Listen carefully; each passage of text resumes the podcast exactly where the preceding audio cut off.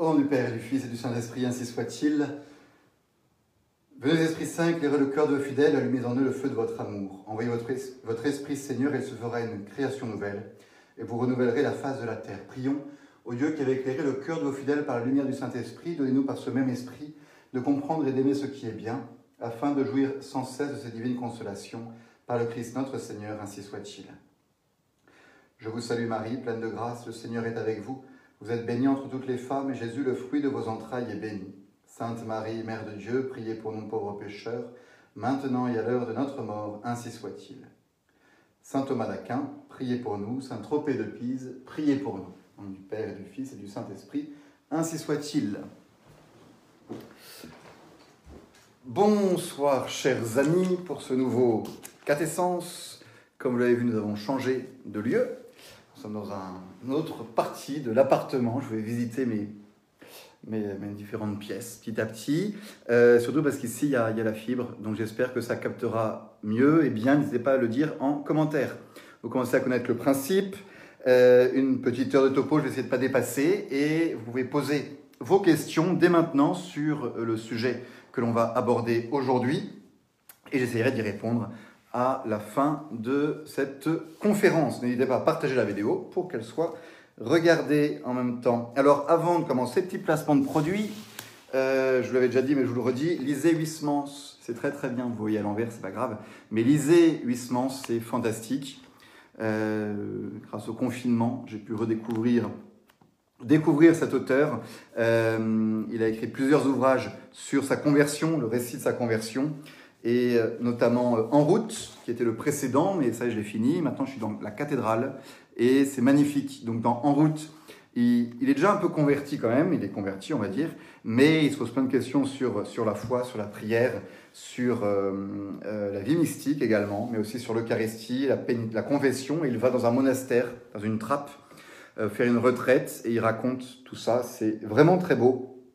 Et dans la cathédrale, il euh, habite à Chartres et il passe ses journées dans la cathédrale de Chartres et il médite euh, sur toute cette cathédrale et il en fait un livre magnifique, extraordinaire, qui a fait beaucoup de bruit au moment où il est sorti. Hein. C'est un, auteur connu euh, de tout de tous côtés. Il a même été mis à l'index.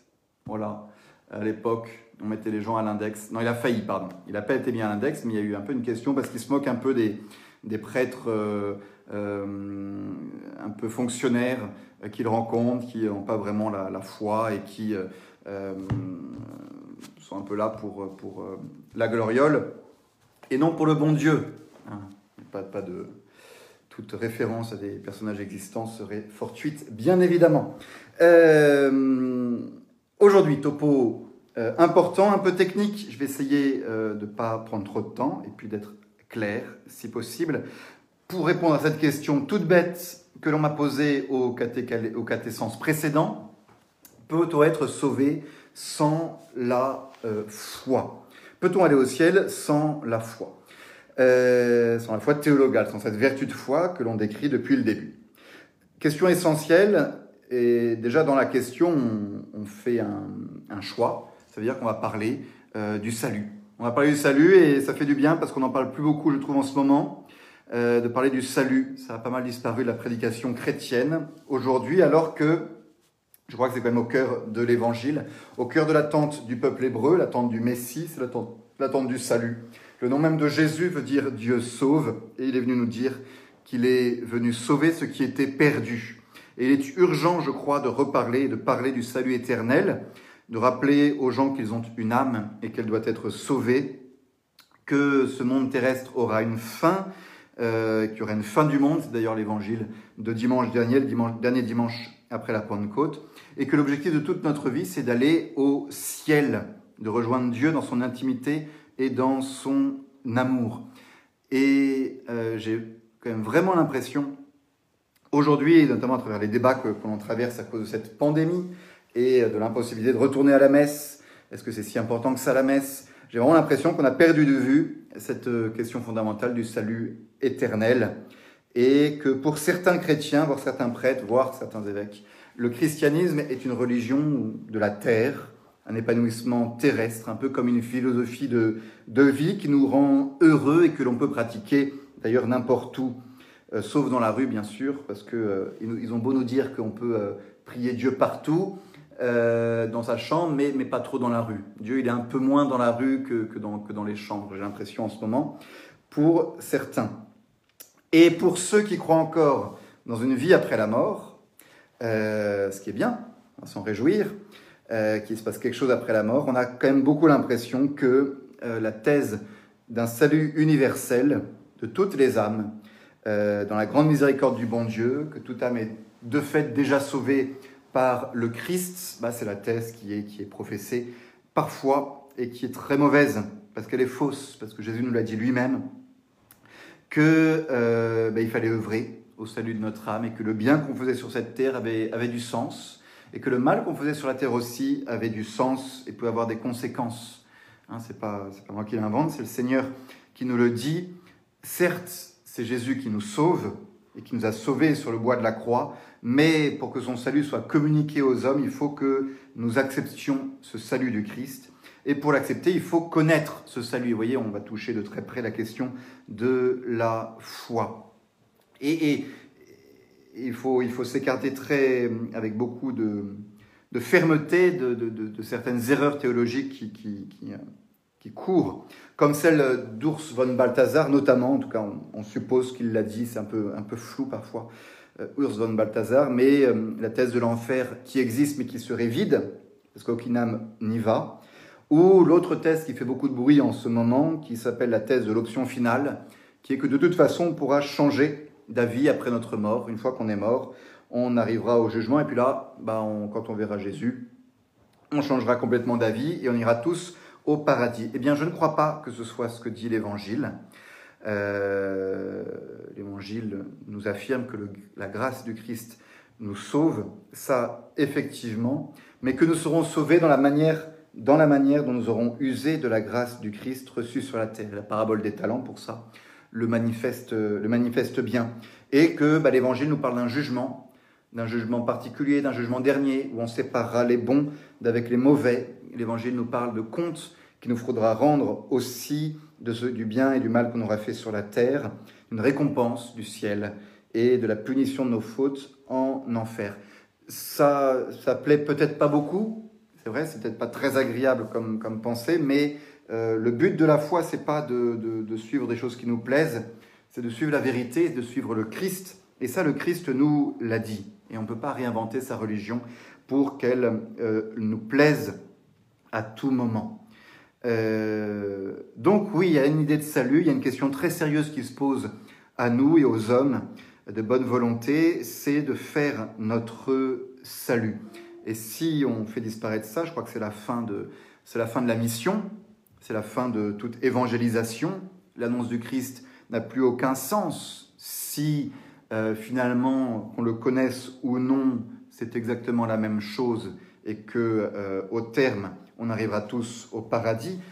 même la mort même du Christ n'a plus aucun sens si euh, il n'y a pas besoin d'être d'être touché par le Christ. Il suffit de, faire le bien là où on est et non, non, non, il y a quelque chose qui, ne va pas dans, dans, cette mise en place.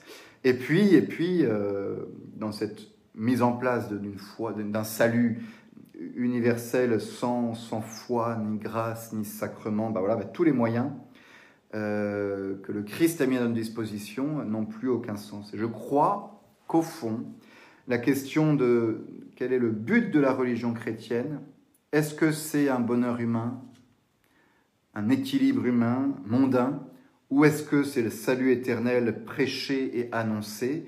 Eh ben, C'est une question qui, c'est la question qui divise les catholiques. aujourd'hui, on parle beaucoup d'une déchirure dans l'Église catholique, de deux camps, ceux qui veulent la messe, ceux qui n'en veulent pas. Bon, pas faire de raccourcis trop, trop faciles, mais je crois, moi je vois aussi deux camps euh, qui sont euh, de, ceux qui, en quoi je mets ma foi. Euh, Qu'est-ce que signifie la messe et les sacrements pour moi? Est-ce que mon âme et le salut de mon âme comptent plus que tout le reste? Et donc, qu'est-ce qui est une nécessité vitale aujourd'hui pour un catholique? Voilà, c'était des petites réflexions de ce week-end, mais, je crois qu'elles sont importantes Si on croit qu'il y a une vie après la mort, que cette vie après la mort est plus importante que la vie terrestre, alors tous les moyens qui nous permettent de faire notre salut sont d'une nécessité vitale et plus important que euh, cette vie euh, d'ici-bas. Prendre au sérieux la question du salut des hommes, c'est ça qui devrait euh, animer tout chrétien, tout pasteur, mais plus encore, mais aussi tout chrétien, Saint Dominique qui se réveillait la nuit en sanglots et qui se disait mais que vont devenir les pauvres pécheurs? Est-ce que cette pensée nous hante? Et est-ce que cette pensée du salut des âmes hante encore ceux qui nous ferment les églises et qui nous disent que la messe, c'est pas si important que ça, tant qu'on reste en vie et qu'on n'est pas contaminé par le coronavirus? Question sérieuse. Et quand on nous dit euh, Saint Paul, vous savez, Saint Paul, il a, il a dit qu'il fallait obéir au ministre légitime et euh, que du coup, il faut, être dans l'obéissance et se taire. Moi, si je relis Saint Paul, il me dit aussi euh, malheur à moi si, je n'annonce pas l'évangile. Si j'annonce l'évangile, ce n'est pas pour moi un sujet de gloire, car la nécessité m'en est imposée. Et dans les actes, Saint Pierre qui nous dit, car nous ne pouvons pas ne pas parler de ce que nous avons vu et entendu. Alors oui, la question du salut est une question cruciale, vous l'aurez compris. Euh, j'avais déjà envisagé la question dans un autre topo que je vais faire catécalé, que vous pouvez retrouver euh, sur YouTube, sur la question du point de vue de l'Église. Hors de l'Église, point de salut, qui est la, formulation la plus connue. Aujourd'hui, avec vous, je vais aller un peu plus loin euh, en besogne pour l'envisager du côté de la foi. Hors de la foi, pas de salut. Pour bien euh, mettre les choses en place, rappelons d'abord trois grands principes qui nous viennent directement de l'Évangile. Premier principe absolu qu'il faut tenir, Dieu veut le salut de tous les hommes, et cela pour, euh, pour contrer euh, toute idée protestante hein, de, prédestination, ou janséniste, une sorte de prédestination, Dieu n'a pas choisi en avance ceux qu'il allait sauver et ceux qu'il allait damner. Dieu veut le salut de tous les hommes, c'est dans l'Évangile, 1 Timothée 2.4, Dieu qui veut que tous les hommes soient sauvés et parviennent à la connaissance de la vérité. Une épître, pas un évangile, mais c'est pareil. Première idée, et ça on va la garder tout du long quand même. Deuxième idée, ce salut, passe uniquement par Jésus-Christ. 1 Timothée 2,5 Car il y a un seul Dieu et aussi un seul médiateur entre Dieu et les hommes, Jésus-Christ, homme, qui se donnait lui-même en rançon pour tous. Pour le salut, un seul médiateur, qui est le Christ. Et Saint Pierre, dans les discours des actes des apôtres, continue en disant, car il n'y a pas euh, ce Jésus est la pierre que vous, les bâtisseurs, avez dédaigné et qui est devenue la pierre d'angle, car il n'y a pas sous le ciel d'autre nom donné aux hommes par lequel nous devrions être sauvés. Donc vraiment cette idée fondamentale que le salut est pour tous les hommes, mais que le salut passe uniquement par Jésus-Christ. Et là, on, on, met, de côté du coup tout de suite toutes ces erreurs relativistes ou euh, pluralistes qui pensent qu'on peut faire son salut dans d'autres religions qui ne professent pas euh, Jésus-Christ parce qu'il y aurait euh, euh, des, germes de vérité ou, d'autres croyances. Non, c'est Jésus-Christ unique sauveur. Et je vous renvoie, pour si vous aviez des doutes, à ce texte de Dominus Jesus, écrit en 2000 par la Congrégation pour la doctrine de la foi. Texte fondamental parce qu'il explique bien ce que le Concile Vatican II comment dit, d'une manière plus confuse et de manière assez ambiguë, je le reconnais. Et du coup, Dominus Jesus a été écrit pour clarifier certains points euh, ambigus du Concile Vatican II sur cette question-là, et donc ça c'est très bien. Et il me semble que j'ai fait une conférence déjà au début de l'année sur la question de la vérité, et où je parle de toutes ces choses-là. Vous pouvez le trouver sur le site de catessence, catessence.fr, pour ces questions de euh, Jésus-Christ unique sauveur. Donc, premier principe, Dieu veut le salut de tous les hommes. Deuxième principe, le salut passe uniquement par Jésus-Christ. Troisième principe, ce salut demande que nous soyons en état de grâce, que nous ayons la charité, en fait, tout simplement. C'est le, la grand moyen du salut, c'est d'être dans l'amitié avec Dieu, dans, l'amour, dans la filiation avec lui. Donc grâce et charité. Et, et, par conséquent, il faut avoir la foi. Il n'y a pas de charité sans foi théologale. Donc la réponse, elle la question elle est vite répondue, comme, on dit. La question c'était est-ce qu'on peut être sauvé sans la foi? Euh, eh bien non, eh bien non, point barre, on ne peut pas être sauvé sans la foi. On pourrait s'arrêter là, on irait se coucher, ce serait bien. Mais bon, ça pose des questions pour tous ceux qui ne connaissent pas le Christ. Comment sont-ils sauvés du coup? Comment ont-ils la foi?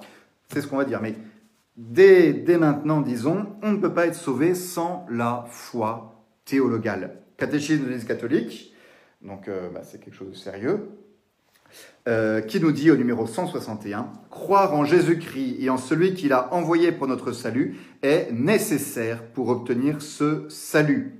Parce que, et il cite un texte de Hébreu 11, 6, sans la foi, il est impossible de plaire à Dieu. Si euh, je continue avec l'évangile, Marc 16, 16, celui qui croira et sera baptisé sera sauvé, celui qui ne croira pas sera condamné.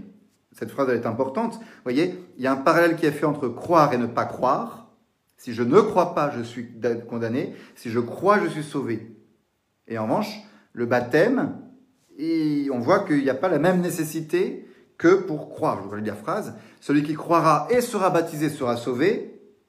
Celui qui ne croira pas sera condamné. C'est pas celui qui ne croira pas et ne sera pas baptisé. Vous voyez, il n'y a pas le parallèle absolu. Pourquoi? Parce que la foi est absolument nécessaire pour le salut. Le baptême n'est pas absolument nécessaire pour le salut. Il est nécessaire de prescription divine, mais vous le savez déjà, on peut aller au baptême sans euh, sans, on peut aller au ciel sans le baptême, ne serait-ce que par le baptême de désir ou le baptême de, sang. On va revenir dessus. D'accord? Jean 3, 36, celui qui reste incrédule au Fils ne verra pas la vie, la colère de Dieu est sur lui. Jean 6, 40, c'est la volonté de mon Père que quiconque croit en moi soit sauvé. Romains 19, si tu crois en ton cœur, tu seras sauvé. Bref, la foi fondamentale pour faire son euh, salut. Et le texte majeur, est celui de Hébreu 11, 1, 11, 1 et, suivant, dans lequel euh, l'auteur de l'Épître aux Hébreux euh, essaie de montrer que tous les justes de l'Ancien Testament, s'ils ont été sauvés, c'est par la foi. Hein, c'est là qu'il va parler de la foi euh, d'Abel. C'est par la foi qu'Abel offrit à Dieu un sacrifice. La foi d'Enoch, c'est par la foi qu'Enoch. La foi de Noé, la foi d'Abraham, montre que tous les personnages de l'Ancien Testament, s'ils sont sauvés, c'est parce que d'une certaine manière, ils avaient euh, la foi. Et arrive le verset 6 qui est fondamental et qui nous dit, c'est le, le cœur de notre sujet, Or, sans la foi, il est impossible de plaire à Dieu, car il faut que celui qui s'approche de Dieu croit que Dieu existe et qu'il est le rémunérateur de ceux qui le cherchent. Donc, nécessité absolue de la foi, et même les personnes de l'Ancien Testament, avait la foi. Mais, bien sûr, il n'avait pas la foi aussi explicite que nous. Hein. Euh, on ne peut pas dire qu'Adam euh, connaissait le Christ. On ne peut pas dire que Abraham savait ce qu'était la Trinité. On ne peut pas dire que Abel a, cru dans euh, la rédemption par le sang du Christ. Vous voyez, euh, faites attention. Et c'est là que commence à jaillir l'idée que pour être sauvé, il faut un minimum vital dans la foi. Il n'est pas nécessaire de croire explicitement toutes les vérités révélées, en les ayant toutes comprises, toutes comprises, en tout cas toutes perçues et toutes acceptées, toutes celles qui sont dans le credo, mais, nous dit Saint Paul, il faut quand même un, minimum, un minimum vital qui... Euh, un minimum vital euh, qui se résume à deux points. Et là, retenez bien, c'est le cœur de notre sujet ce qu'on appelle les deux premiers crédibilia, c'est-à-dire les choses qu'il faut croire de tout temps et partout. Les deux premiers crédibilia que nous donne Saint Paul, il faut que celui qui s'approche de Dieu croit que Dieu existe, premier, et qu'il est le rémunérateur de ceux qui le cherchent. Voilà le minimum de la foi requise pour le salut, d'après Saint Paul, et on va voir d'après Saint Thomas d'Aquin. Parce que dans ces deux premiers crédibilia est contenue en fait toute euh, la foi de manière implicite. Donc il faut croire dans les deux premiers crédibilia, et ensuite derrière, eh ben, on accepte même sans en connaître tous les détails, tout le reste. Euh, Dieu existe, derrière il y a le mystère de la Trinité, de, de l'intimité divine. On ne la connaît pas, Abraham n'en savait rien, mais, mais dans sa foi en Dieu, il croit implicitement dans la Trinité. Et deuxième, Dieu est rémunérateur, ça veut dire que Dieu est sauveur, ça veut dire que Dieu euh, dirige nos vies, que Dieu nous amène vers... Voilà, c'est très large comme vision. C'est euh, la, foi de l'Ancien Testament dans la promesse d'un sauveur, par exemple, dans la promesse de quelqu'un qui va venir nous sauver, dans le fait que Dieu s'occupe de nous. Voilà. Et ça contient implicitement tous les chemins par lesquels Dieu veut nous sauver, à savoir le, le mystère de l'incarnation, la rédemption, etc. Donc, le minimum, nous dit Saint Paul, c'est au moins ça. Et Saint Thomas reprend cette vérité dans le De Veritate, question 14, article 11. Il est euh, quelque chose dans la foi que de tout temps, euh, tous sont tenus de croire explicitement, à savoir les deux points qu'évoque l'apôtre, euh, donc Saint Paul. Celui qui s'approche de Dieu doit croire qu'il existe et qu'il se fait le rémunérateur de ceux qu'il aime. Ainsi, chacun est tenu de croire explicitement et en tout temps que Dieu existe et qu'il exerce sa providence sur les affaires humaines. Alors, trois précisions sur ce sujet-là. Euh, pourquoi est-ce qu'il faut absolument la foi pour avoir la charité et puis pour aller au ciel? Parce que selon un très grand principe thomiste essentiel, euh, bah, d'abord parce que Saint Paul le dit, hein, donc ça, sans la foi, il est impossible de plaire à Dieu, mais si on creuse un peu, euh, Saint Thomas creuse et nous dit, en latin, niquil volitum nisi preconitum. Voilà. Euh, ce qui veut dire rien n'est euh, voulu s'il n'est d'abord connu. Rien n'est aimé s'il n'est d'abord connu. Et donc pour aimer, il faut d'abord connaître un minimum, un minimum. Et c'est pour ça que chez saint Thomas, il n'y a pas de charité sans foi. Il me semble qu'on a déjà parlé de ça la dernière fois.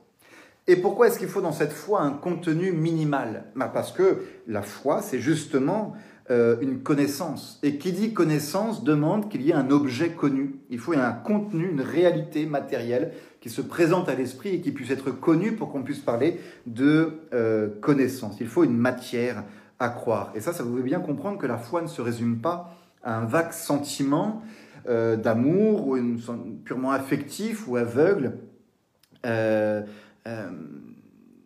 pas juste une un sentiment, c'est la foi, l'accès à une vérité. Et pour ça, il faut qu'il y ait euh, explicitement, d'après saint Thomas, une vérité présentée à l'intelligence et dans laquelle on, adhère. Euh, j'ai encore entendu dans une vidéo très récemment euh, un prêtre qui disait, moi je, m'en moque que vous, que vous compreniez l'évangile, je veux que vous compreniez l'amour. Oui, d'accord, mais, pour aimer le Christ, il faut, le connaître un minimum, il faut avoir accès à certaines vérités pour pouvoir le, suivre, en tout cas dans la pensée de saint Thomas euh, d'Aquin. Voilà, ça ce sont les petites précisions pour euh, il faut la foi pour aller au ciel. Mais ce principe absolu est à mettre en perspective avec un autre principe tout aussi absolu, qui est que Dieu veut le salut de tous les hommes et qu'il propose son salut à tous les hommes, même à ceux, même à ceux qui n'ont pas accès à la, euh, à la révélation.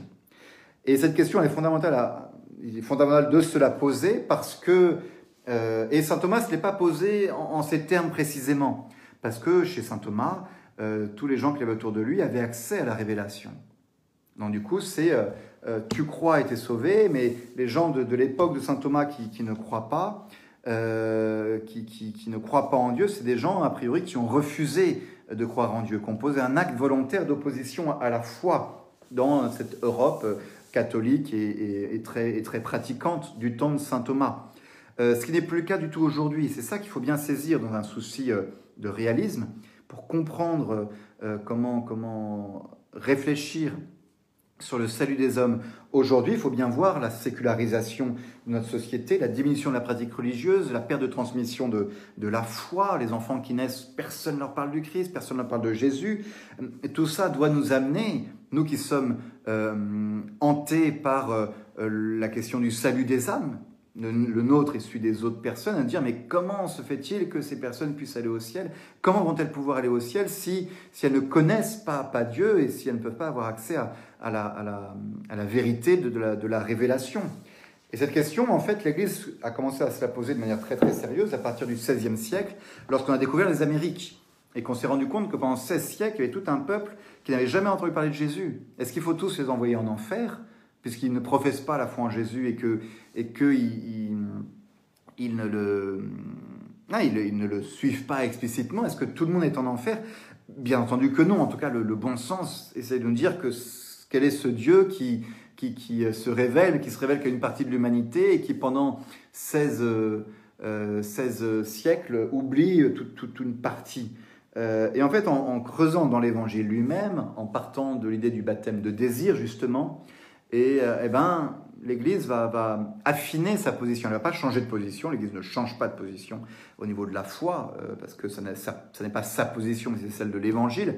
Il faut la foi pour être sauvé. Mais elle va affiner sa position en essayant de chercher un petit peu comment est-ce que un, bon sauvage dans sa pampa, euh, ou euh, Kevin dans la Creuse, pardon pour les Kevin qui nous écoutent, j'aurais pu dire Roger, ou voilà, mais Kevin dans la Creuse qui, n'a jamais entendu parler de Jésus, euh, de toute sa vie, euh, comment est-ce que Kevin peut être, peut être sauvé? Euh, Eh bien, l'Église va faire une distinction fondamentale, j'en ai déjà parlé, mais je la redis là, entre ceux qui ne veulent pas suivre le Christ alors qu'ils l'ont connu ou le connaissent, et ceux qui ne le connaissent pas par ignorance, alors que ce n'est pas leur faute. Et là, cette distinction elle est fondamentale. Je vous donne une encyclique. C'est IX, hein, donc c'est pas le c'est pas le roi des modernos, euh, euh, le pape Pie IX, en 1854. Donc, euh, je pense que ça vaut le coup d'aller jusqu'à lui pour voir que déjà avec lui apparaît cette, cette, cette finesse dans l'idée du salut des âmes. Pie IX qui nous dit Nous savons, ainsi que vous, que ceux qui souffrent d'une ignorance invincible concernant notre très sainte religion, premier point, ignorance invincible, euh, en observant avec soin la loi naturelle et ses préceptes gravés par Dieu dans le cœur de tous, et qui sont disposés à obéir à Dieu et mènent ainsi une vie honnête et droite, peuvent, avec l'aide de la lumière et de la grâce divine, acquérir la vie éternelle. Car Dieu qui voit parfaitement scrute et connaît les esprits, les âmes, les pensées, les qualités de tous, dans sa très grande bonté et sa patience, et ne permet pas que quelqu'un soit puni des supplices éternels sans avoir été coupable de quelque faute volontaire. C'est dans euh, l'encyclique Quanto Conficiatur Merore en 1863. Donc il y a plein d'autres textes euh, qui vont parler de ça. Pidouze va reprendre le, sujet ensuite, mais je donne directement les éléments les plus importants. D'abord, il faut, pour, Kevin, ou pour, euh, pour l'Indien dans sa pampa qui, n'a pas eu la visite du missionnaire, il faut l'ignorance invincible. L'ignorance invincible, c'est quoi? C'est l'ignorance dont je ne suis pas moi-même coupable et dont je ne peux pas sortir de moi-même. Ignorance qui n'est pas volontaire, qui n'est pas due à la malice ou à la euh, paresse, à la, différence de l'ignorance vincible, qui est une ignorance qui est euh, de ma faute. Hein. Un prêtre qui ne sait pas euh, dire la messe parce qu'il il l'ignore ou qui ne connaît pas telle partie de son catéchisme parce qu'il l'ignore, c'est une ignorance vincible, une ignorance coupable parce qu'il aurait dû le savoir. Il aurait dû le savoir à différence de l'ignorance invincible, qui est quelqu'un qui est là, qui n'a jamais entendu parler de ces questions surnaturelles. Et s'il n'en a jamais entendu parler, il ne pourra pas les deviner. C'est certain, il ne pourra pas les deviner. Euh, donc, donc, ignorance euh, invincible. Donc, cet homme, s'il est dans une ignorance invincible, c'est-à-dire qu'il n'a jamais entendu parler du christianisme, ou aussi, ou aussi, s'il a eu, euh, s'il a eu, j'ai l'impression que Kevin fait réagir. Euh, bon, peut-être peut changer d'exemple. Dans deux cas, si, si Kevin a eu, en fait, dans sa vie, euh, sa jeune adolescence, trois cours de catéchisme coloriage, où on lui a dit que euh, le péché, c'était de jeter une canette dans la poubelle verte au lieu de la jeter dans la poubelle jaune, bah, c'est sûr que le christianisme qu'on lui a présenté, c'est pas, pas le vrai. Donc il ne le connaît pas. Ou le protestant, le musulman, le celui qui appartient à notre religion, auquel on a dit toute son enfance que le christianisme, c'était, c'était terrible. Qu'est-ce qui se passe pour ces, pour ces gens-là? Il se passe que jamais, jamais ils n'ont refusé le christianisme. Ils n'ont jamais voulu, ils n'ont jamais connu en vrai. Ce n'est pas leur faute. Eh bien, si cette personne-là observe la loi naturelle en faisant le bien moral, ah, c'est toute la question. euh, c'est pas juste faire le bien de temps en temps, c'est suivre le bien comme finalité, comme but de ma vie, c'est le bien que je veux suivre et le bien que j'entends dans mon cœur. Cœur qui, espérons-le, n'a pas été trop euh, bousillé ou abîmé par le niveau moral de son pays euh, qui lui dit que l'avortement c'est bien. C'est ça le problème aussi. Ces gens, on dit suivre, le, suivre ce que la loi naturelle me dit dans le fond de ma conscience. Oui, mais d'accord, mais il y a des sociétés quand même dans lesquelles euh, ce qui était bien est devenu mauvais, ce qui était mauvais est devenu bien. Il y a des inversions des valeurs qui rendent très très difficile cette suivi, euh, cette suivi, euh, ce, suivi du bien. Voilà. Mais en tout cas, si, si il essaye de faire ça, alors oui, il peut recevoir l'aide et la grâce de la lumière divine, entrer en contact avec le Christ, être purifié par ses péchés, recevoir la charité, appartenir à, à l'Église. Voilà. Euh, je garde ça pour tout à l'heure. Bon, ça c'est l'enseignement de, de l'Église pour ce qui est du, du salut. Mais vous voyez, on n'a pas abordé la question de la foi spécialement. On a abordé la question de la charité, de la grâce. Il peut recevoir la charité et la grâce par, euh, par ce moyen-là. Mais, mais la foi, ça pose toujours un vrai problème. Il ne peut pas avoir la charité s'il n'a pas la foi. Il ne peut pas avoir la foi s'il n'y a pas un, un, élément qui est cru. Et pour celui qui n'a jamais eu de missionnaire, comment, comment faire en sorte qu'il ait la foi. Euh, le, Conseil du Vatican II a, bien euh, cerné le problème dans un texte, il faut le signaler, signalons-le. Euh, bien que Dieu puisse, par des voies connues de lui, bougez pas.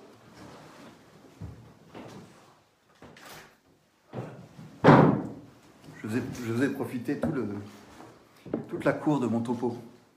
Bien que Dieu, nous dit, euh,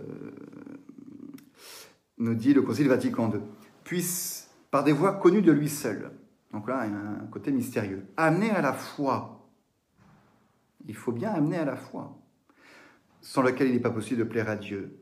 Des hommes qui, sans faute de leur part, ignorent l'Évangile, la nécessité incombe cependant à l'Église d'évangéliser. De, ce sera notre conclusion. Mais le Concile Vatican II dit bien, il suffit pas de faire le bien et, de, suivre, de suivre Dieu, il faut quand même, euh, Dieu, à travers ça, à travers cette grâce qu'il va envoyer à la personne qui l'a, eh ben, il, il, va donner la foi. Il va vraiment donner la foi. Il faut vraiment qu'il donne la foi sans laquelle il est impossible de plaire à Dieu. Alors, comment, où voir cette, cette foi dans euh, Kevin qui ne connaît pas le Christ, qui ne sait pas qui c'est, et euh, qui essaye de, suivre le bien dans son cœur et qui du coup peut être sauvé, comme le dit euh, Pi, 9. Il faut aujourd'hui écarter les options euh, fausses, euh, le relativisme, le pluralisme religieux qui dit qu'il n'y a pas besoin de foi, tout simplement, bah, c'est plus simple, hein. il n'y a pas besoin de la foi, ou qui dit que la foi dans une autre religion suffit. Hein, la foi musulmane bien vécue, bah, voilà, c'est la foi, donc c'est bon, il peut être sauvé. Ça, c'est des trucs qui ont été vraiment, vraiment affirmés et qui sont encore crus par, par beaucoup. Donc euh, c'est totalement faux. Ça a été condamné par l'Église en plus. Euh, voilà. donc ça, il faut écarter. Théorie de saint Thomas d'Aquin, qui mérite le coup.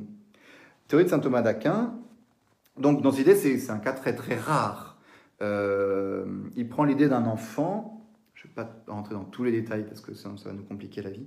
Mais il prend l'idée d'un enfant qui a été élevé dans les bois, ou au milieu des bêtes euh, sauvages. Interlupus, ou ut in silva, dans la forêt ou entre les loups. Euh, c'est Mougli, quoi. Et il prend cet exemple. Et il est d'accord, il dit, il que Dieu, euh, s'il suit le chemin du bien, que Dieu va toucher son âme, mais pour la question de la foi, il dit, ben, il faut absolument qu'il se passe quelque chose d'autre. Et donc, que dit saint Thomas d'Aquin? Il n'y a pas d'inconvénient à dire que chacun est tenu de croire quelque chose explicitement, parce que pour saint Thomas, c'est vraiment, il faut croire au moins, au moins, euh, à Dieu et à Dieu rémunérateur pour être sauvé. Il n'y a pas d'inconvénient à tenir ça, même pour un enfant qui a été élevé dans les bois ou au milieu des bêtes sauvages. Pourquoi? Car il revient à la providence divine de fournir à chacun les choses nécessaires au salut, pour autant qu'il n'y fait pas obstacle. Si donc un homme ainsi élevé suivait la conduite de sa raison naturelle dans la recherche du bien et la fuite du mal. C'est ce qu'on a présenté tout à l'heure.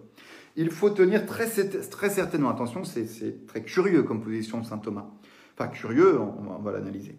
Il faut tenir très certainement que si cette personne suit le chemin du bien, Dieu lui révélerait, par une inspiration intérieure, les choses qu'il est nécessaire de croire, ou qu'il dirigerait vers lui un prédicateur de la foi, comme il envoya Pierre à Corneille. Vous voyez, Saint Thomas ne veut pas, euh, euh, ne veut pas euh, faire disparaître son grand principe qui lui tient à cœur, qui est, et qu'il a raison, au fond il a tout à fait raison, que pour avoir la charité, il faut avoir la foi, et pour avoir la foi, il faut avoir entendu parler du Christ. Il faut avoir entendu parler du Christ.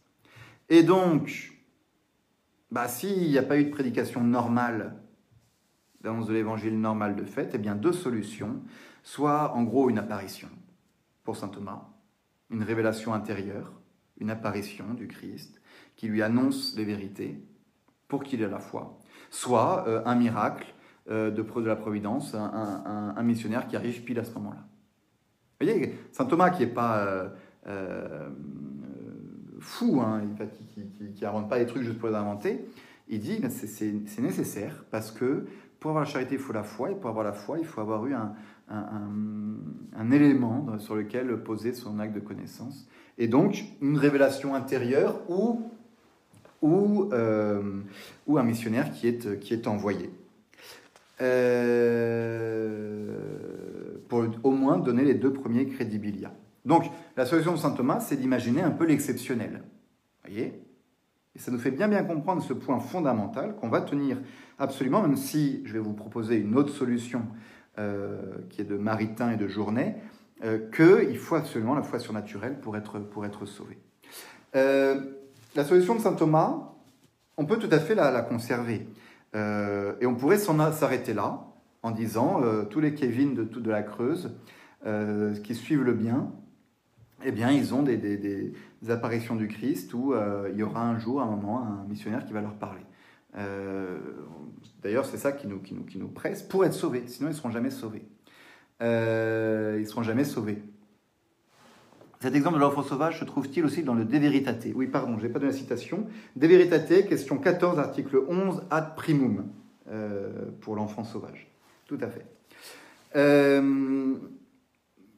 C'est vrai que pour nous, modernes, modernes, entendons-nous, pour nous euh, qui vivons dans le monde moderne, euh, ce cas exceptionnel de saint Thomas d'Aquin, qui demande un peu un miracle à chaque fois, euh, bah, ça nous gêne un petit peu parce que on est tellement, il y a tellement de personnes qui qui n'ont pas la foi, qui n'entendent pas parler du Christ, qui que est-ce qu'on peut imaginer à chaque fois un, miracle, une intervention divine spéciale qui apparaît à la personne euh, pour lui donner des informations pour qu'il ait la foi. Ça reste compliqué.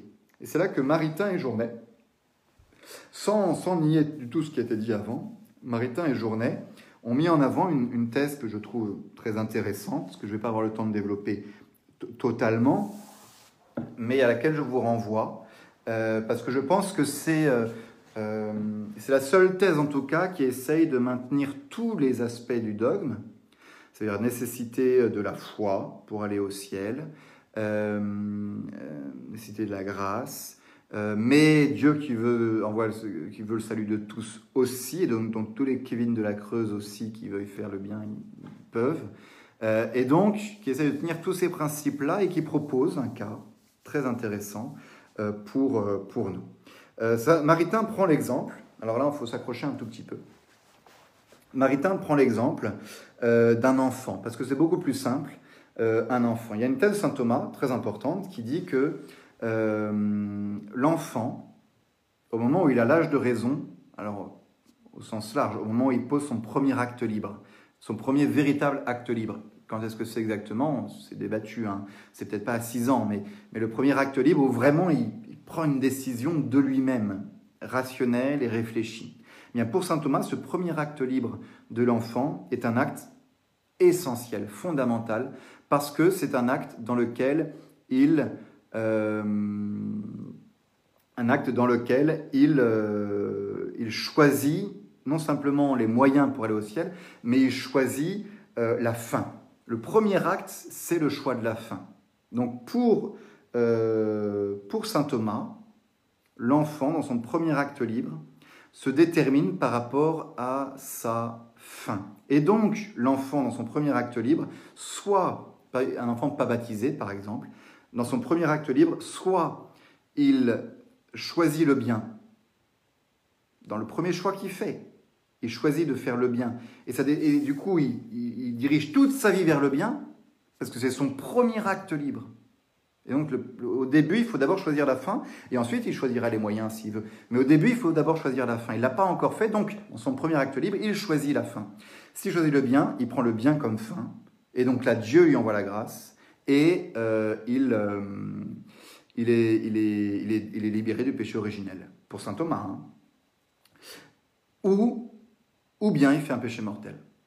Ou bien il choisit le mal comme fin, il fait un péché mortel. Vous voyez, c'est la thèse radicale de saint Thomas, mais qui, je trouve, il faut absolument la tenir à mon avis. Le premier acte de la vie euh, de l'intelligence, c'est de choisir la fin. Si je choisis le bien pour fin, en fait, je choisis Dieu. Si je choisis le mal pour fin, en fait, je me sépare de Dieu. C'est dans Saint Thomas d'Aquin, Somme théologique, prima secunde, question 89, article 6. Voilà. Euh, donc, euh, Maritain reprend ce cas. Kevin. Kevin tout petit. On lui a jamais parlé de Jésus à Kevin. Euh, on lui a jamais dit ce qui était bien de faire. Et voilà que Kevin, un jour, est amené à faire un choix, mentir ou ne pas mentir. Et au fond de lui, même si personne ne lui a dit, il sent le poids de cette loi naturelle qui lui dit, mentir c'est mal, ne pas mentir c'est bien. Et il va décider de faire le bien, de ne pas mentir parce que c'est bien. C'est son premier acte libre d'être humain. Il s'oriente, il oriente toute sa vie vers, euh, vers le, euh, le, bien. Vers ce bien-là, pour lui, sa connaissance immédiate, ça s'arrête à euh, j'ai voulu faire ce bien-là. Mais en fait, dit Maritain avec saint Thomas, diriger sa vie vers le bien, c'est en fait diriger sa vie vers Dieu.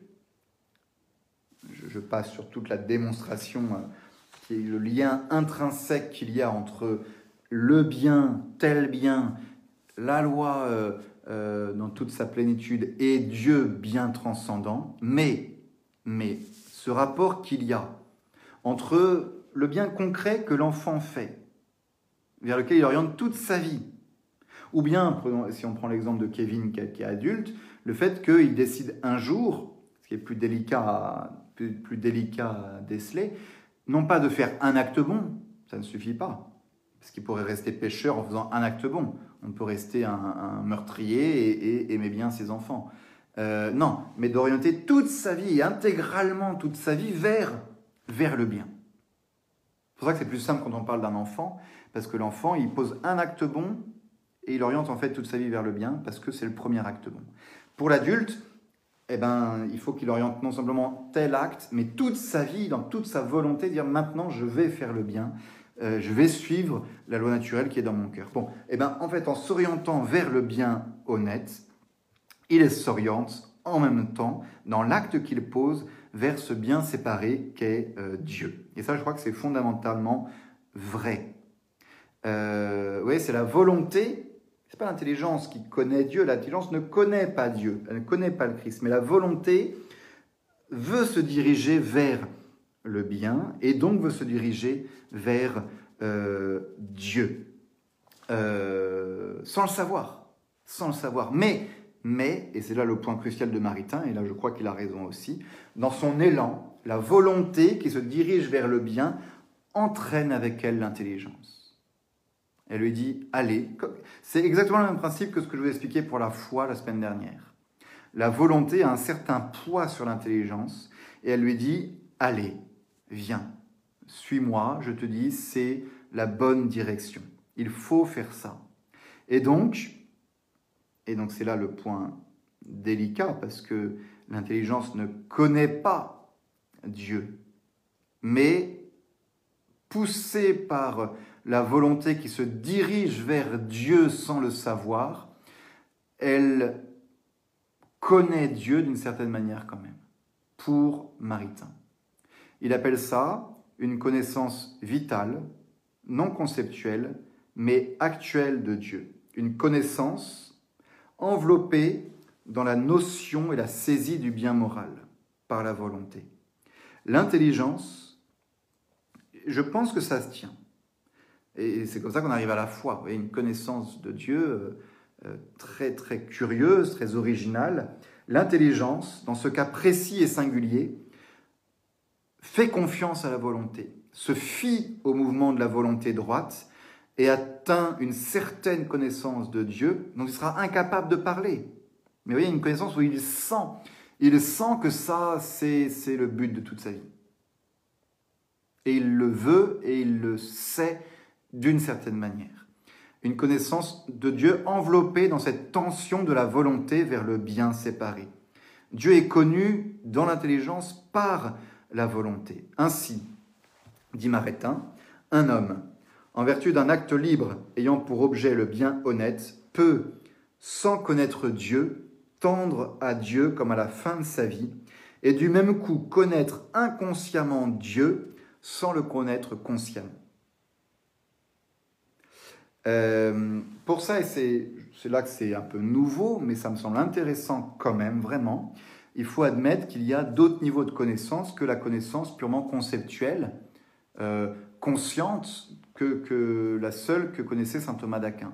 Et c'est vrai que les études modernes nous montrent bah, y a tous des degrés de, subconscient ou de supraconscient, et l'on est plus dans un supraconscient, dans quelque chose qui est au-dessus, c'est le terme de Maritain, qui nous montre qu'il y a d'autres degrés où on peut euh, connaître, être en connexion d'intelligence, sans pour autant pouvoir formuler et voir explicitement la vérité que l'on connaît. Euh, une connaissance sur laquelle je ne réfléchis pas, sans, sans, sans verbe proféré, dit Maritain, un jugement qui n'est ni conceptuel ni conscient. Moi, je suis assez prêt à admettre cette possibilité-là de la volonté attirée irrésistiblement vers le bien suprême qu'est Dieu et qui entraîne l'intelligence dans son sillage. Et donc l'intelligence est, orientée vers Dieu, atteint Dieu, sans le savoir. Sans le savoir. Euh, ça, c'est la première étape de la direction de Maritain. Deuxième étape, qui était aussi essentielle, c'est de dire que ce processus que je viens d'expliquer n'est possible qu'avec la grâce divine. N'est possible qu'avec la grâce divine. Euh, parce que s'orienter de toutes ses forces vers Dieu comme fin ultime, ça n'est possible que si j'ai euh, la, euh, la, grâce. Sans la grâce, je ne peux pas faire ça. dans son premier pas de liberté, l'enfant, sans la grâce, ne peut pas ne pas tomber. Ça, c'est extrêmement important hein, pour essayer de réfléchir au pourquoi est-ce que je fais baptiser mon enfant avant. Parce que sans la grâce, euh, bah, l'enfant ne peut pas ne pas tomber. Il va automatiquement se diriger vers, euh, vers le mal. Et donc lui donner le baptême, c'est lui donner la grâce qui va lui permettre de sortir vers le bien. S'il n'a pas le baptême, il peut recevoir une grâce spéciale au moment de son premier acte libre qui va l'orienter vers le bien. Mais saura-t-il l'écouter? Bah, C'est pas, pas si, si, évident. Donc, pour euh, Maritain, dans ce mouvement de la volonté qui tend vers le bien suprême, quelqu'un qui veut orienter toute sa vie vers le bien, la grâce euh, agit euh, et pousse euh, cette âme vers le bien. Qu'en est-il de la foi enfin? Parce que c'est quand même ça qui nous intéresse. pour Maritain, c'est le point un peu, un peu délicat, hein. pour Maritain, au moment même où l'enfant, sous la motion de la grâce, euh, où l'enfant fait son choix libre du bien, où, où l'adulte décide d'orienter toute sa vie vers le bien euh, suprême, eh bien une motion divine surnaturelle arrive à ce moment-là, à l'image de la motion dont on a parlé la semaine dernière pour la foi. Vous vous souvenez, il faut une motion intérieure qui donne la foi. Dans cette motion, donc là c'est une théorie, hein, je pense qu'on n'a aucune preuve de ça, mais c'est la seule solution. Dans cette motion, euh, Dieu révèle à, la personne, euh, d'une manière mystérieuse, intérieure, sans, sans même qu'il s'en rende compte, euh, Dieu révèle que ce bien moral vers lequel il tend et vers lequel il veut décider toute sa vie, c'est le bien par lequel il sera sauvé. Et vous voyez, on atteint par là On atteint par là. Ce que dit saint Thomas, et Maritain veut tenir les deux premiers crédibilia. Il dit, oui, même Kevin, il croit dans les deux premiers crédibilia, il croit en Dieu et dans un Dieu sauveur, euh, par un acte tout à fait spécial de connaissance volitionnelle, de connaissance, de connaissance attirée par la volonté qui euh, tend vers Dieu et vers ce Dieu sauveur, mais il y croit. Il y croit sans le euh, savoir véritablement. Les deux premiers crédibilia sont donc bien, bel et bien saisis par une grâce spéciale de Dieu, mais par une connaissance supraconsciente, non conceptuelle, il ne le sait pas, mais il y croit, euh, et pourtant formelle et actuelle. C'est une foi, dit Maritain, qui est présente en l'âme et qui a prise sur elle actuellement et formellement, même si euh, elle ne peut pas passer dans la conscience et s'y formuler en concept et en mots. Une telle foi, un athée, un athée euh, au sens conscient, c'est-à-dire qui explicitement il ne croit pas en Dieu, mais en fait, ayant orienté toute sa vie vers le bien moral qui est Dieu, sous la notion surnaturelle de Dieu, en fait, en fait, il pourrait euh, avoir la foi complètement à son insu. C'est le secret de Dieu. Bon, concluons à présent, et ensuite je répondrai à vos questions.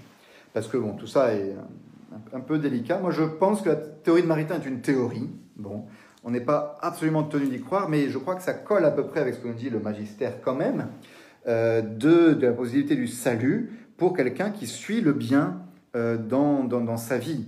Et euh, comme il faut la foi pour aller au ciel, eh bien, il, il semble légitime de voir dans cette tension de l'être, de la personne vers le bien suprême, eh ben, euh, la racine de sa foi, avec l'intelligence qui suit la volonté et qui atteint une connaissance très particulière, évidemment, extrêmement fragile, très certainement, parce qu'il n'y a aucun contenu intellectuel euh, explicite, aucune vérité explicite ne lui apparaît. La seule vérité qu'il voit, c'est que ce bien est bien.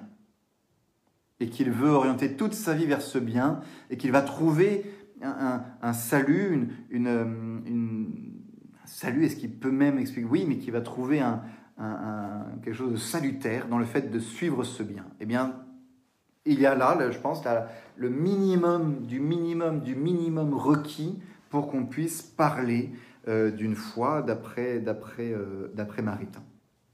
C'est en tout cas la seule explication théologique à ce jour qui tienne compte de toutes les grandes données et surtout de la nécessité absolue de la foi théologale pour être sauvé. Après, je vous dis, vous pouvez préférer la solution de saint Thomas et dire que pour chaque personne, il y a révélation. La solution de saint Thomas est très intéressante pour comprendre, j'ai cru le voir en commentaire, que euh, pour comprendre euh, la conversion chez les musulmans. C'est très très impressionnant de voir combien de, musulmans euh, ont des apparitions du Christ et sont convertis par une apparition du Christ. Et bien, je crois qu'on est tout à fait dans ce domaine-là de bah, Jésus qui, peut-être parce qu'il y a dans, dans l'islam euh, une telle opposition au christianisme, un tel mensonge sur le christianisme qu'il est totalement inaccessible pour le musulman d'y arriver par lui-même. Peut-être parce qu'il est peut-être très difficile chez le musulman de suivre uniquement le bien dans son cœur et qui parce que pour mille et mille raisons, en tout cas, je crois que chez les musulmans, le Christ véritablement euh, euh, fait une action miraculeuse et apparaît et apparaît. Euh, et ça, beaucoup, beaucoup d'expériences. Moi-même, je m'occupe de quelqu'un vers le baptême et elle a, elle a vu Jésus, quoi. Elle a vu Jésus et le lendemain, elle était à l'église pour, pour demander le baptême. Donc, donc ça, je crois que c'est très juste de dire ça. Le nombreux récits de songes peut aller dans ce sens-là. Mais la position de Maritain me semble aussi possible en parallèle pour des gens qui auxquels on ne pourrait pas déceler de, choses tout à fait euh, miraculeuse, euh, mais qui pourtant pourrait être sauvée parce qu'ils suivent le, bien. Mais il faut tout de suite conclure absolument là-dessus, euh, conclure dans le caractère extrêmement précaire d'une telle foi. Si on admet la solution de Maritain, d'une telle foi, cet accrochage au bien sans aucun contenu intellectuel pour supporter cette, cette foi. Euh, cette foi, si elle est une foi, elle est une foi, ce qu'on appelle une foi nocturne, une foi dans la nuit, une foi invisible. Euh, c'est le minimum du minimum, ça veut dire que c'est extrêmement fragile, extrêmement fragile, et qu'il faut absolument que ce soit soutenu très très très rapidement par la prédication explicite de l'Évangile, par les sacrements, par tout ce que l'Église peut apporter. Sinon, il y a en effet, je crois, très peu de chances pour que ça vienne. Ça peut. C'est ce qu'on dit depuis le début. Dieu peut sauver les personnes sans que ces personnes connaissent le Christ et aient accès au sacrement et à l'Église, mais, mais quelle, quelle difficulté, quelle euh, fragilité. Et donc je crois que cette solution que propose Maritain, loin d'être une solution de facilité pour dire tout le monde est sauvé, tout le monde va au ciel, c'est une solution qui nous pousse plus encore à la mission et à euh, l'évangélisation. Il y a un texte euh, extrêmement important de Pie XII, euh, de qui nous dit ceux, ceux, qui n'appartiennent pas à l'organisme visible de l'Église, donc ces personnes-là qui pourraient être sauvées sans appartenir à l'Église. Nous les invitons tous et chacun de toute notre affection à céder librement et de bon cœur aux impulsions intimes de la grâce divine et à s'efforcer de sortir d'un état, donc cet état où, ils ont la foi, ils ont, mais tellement fragile que, que ça pourrait s'envoler au premier coup de vent, à s'efforcer de sortir d'un état où nul ne peut être sûr de son salut éternel. Car même si, par un certain désir ou souhait inconscient, il se trouve, le baptême de désir, hein, il se trouve ordonné euh, à l'Église, ils sont privés de temps et de si grands secours et de faveurs célestes dont on, peut jouir, dont on ne peut jouir que dans l'Église catholique. Euh, donc rappelez, rappelez absolument, une fois qu'on a dit ça, c'est possible d'avoir une foi de cette sorte-là et puis d'être sauvé sans appartenir visiblement à l'Église, de rappeler à quel point, à quel point cette euh, situation demeure fragile, périlleuse euh, et, délicate, et qui serait bien plus en sécurité dans l'Église, dans l'Église catholique. et donc tout le sens de la, mission, je donne cette image souvent, euh, de l'Église comme un gros paquebot qui traverse l'Atlantique. Donc à son bord, il y a tous ceux qui appartiennent visiblement à l'Église et qui bénéficient de toutes les aides possibles. Connaissance du Christ, écriture sainte, sacrement, baptême, confession, messe, enseignement de l'Église. Voilà, le voyage tout confort des chrétiens dans le bateau. Après, même dans ce bateau, rien n'empêche les chrétiens de se jeter par-dessus bord, euh, de devenir hérétiques, ça veut dire, ou bien de mourir même sur le bateau en perdant l'état de grâce s'ils oublient de descendre, se restaurer auprès des sacrements. Donc voilà, ça c'est le bateau, c'est l'Église, et elle avance vers, euh, vers, euh, vers la, côte des, États-Unis. Voilà. Et puis derrière, il y a Kevin. Il y a Kevin qui, qui, est bien brave et qui est derrière le bateau, accroché par une corde. Juste accroché par une corde. Cette corde, c'est la fine, le fin lien qui le rattache au Christ et à l'Église, à savoir sa volonté de suivre le bien sans connaître le Christ, et du coup cette foi minimale, minimaliste, euh, qui est là véritablement et qui fait que il va dans, le, dans la bonne direction. Il n'est pas visiblement dans l'Église, mais il y est d'une manière particulière à l'Église et au Christ et à la foi par la charité qu'il a dans son cœur. Et cependant, cependant, pauvre Kevin, pauvre Kevin, même si dans la bonne direction, c'est très bien, que de risques pour lui, que d'obstacles, que de dangers, que de choses dont il se prive. Ah, les requins qui pourraient euh, le manger, euh, la fatigue qui pourrait le gagner. Alors il peut y arriver. Il peut arriver à faire toute, la traversée de l'Atlantique accroché à, une ficelle derrière le bateau.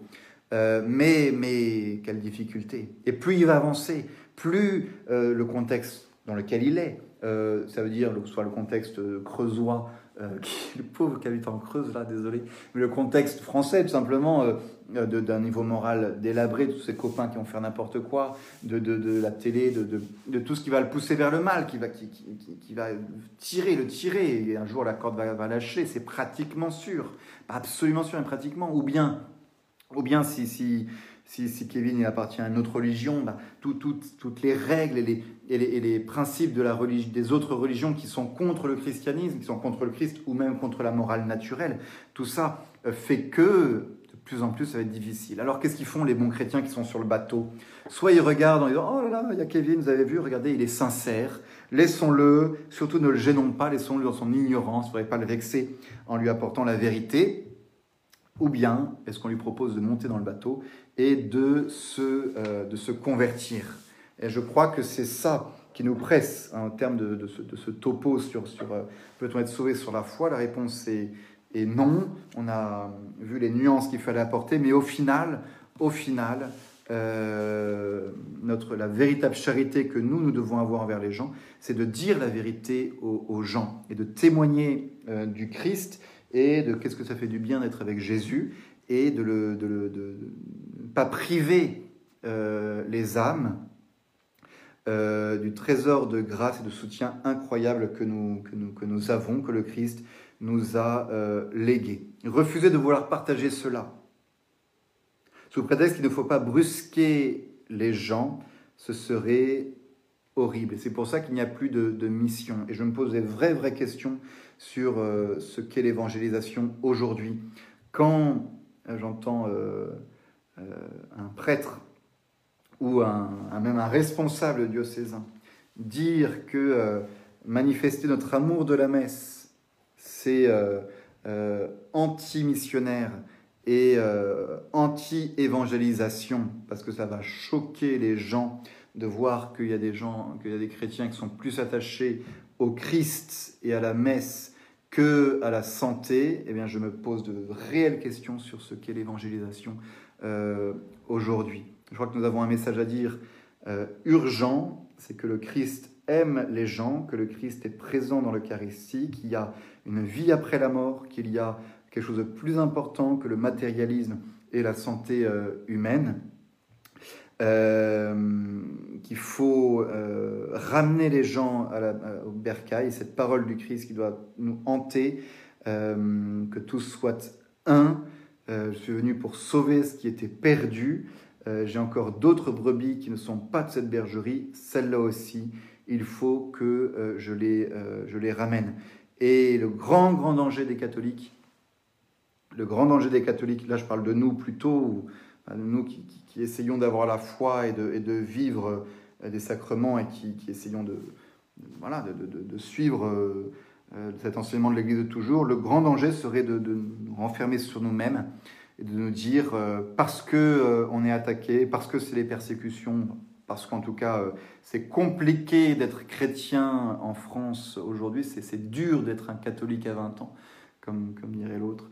Euh, parce que tout ça, eh ben, mettons-nous juste entre nous et, hum, réfugions-nous euh, euh, en cachette. Et, surtout, et oublions les autres. Je ne dis pas qu'il ne faut pas se réfugier en cachette, il faut aller là où sont les sacrements, évidemment. Mais le grand péril qui pourrait être le nôtre aujourd'hui, c'est d'arrêter la mission.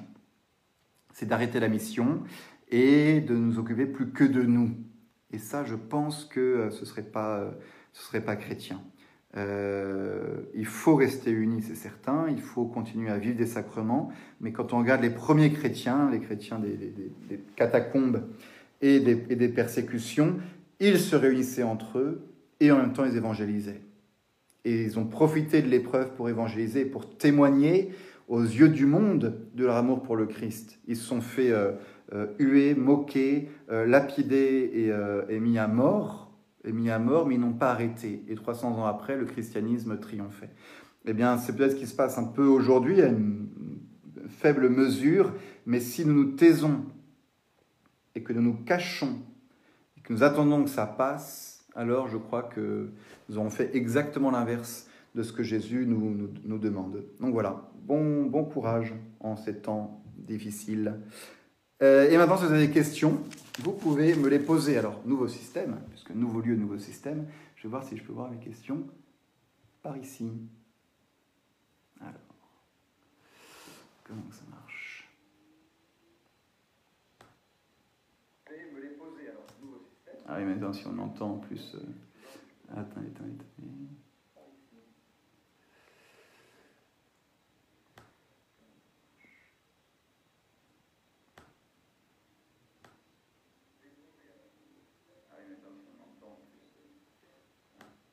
Voilà, allez, j'ai des questions.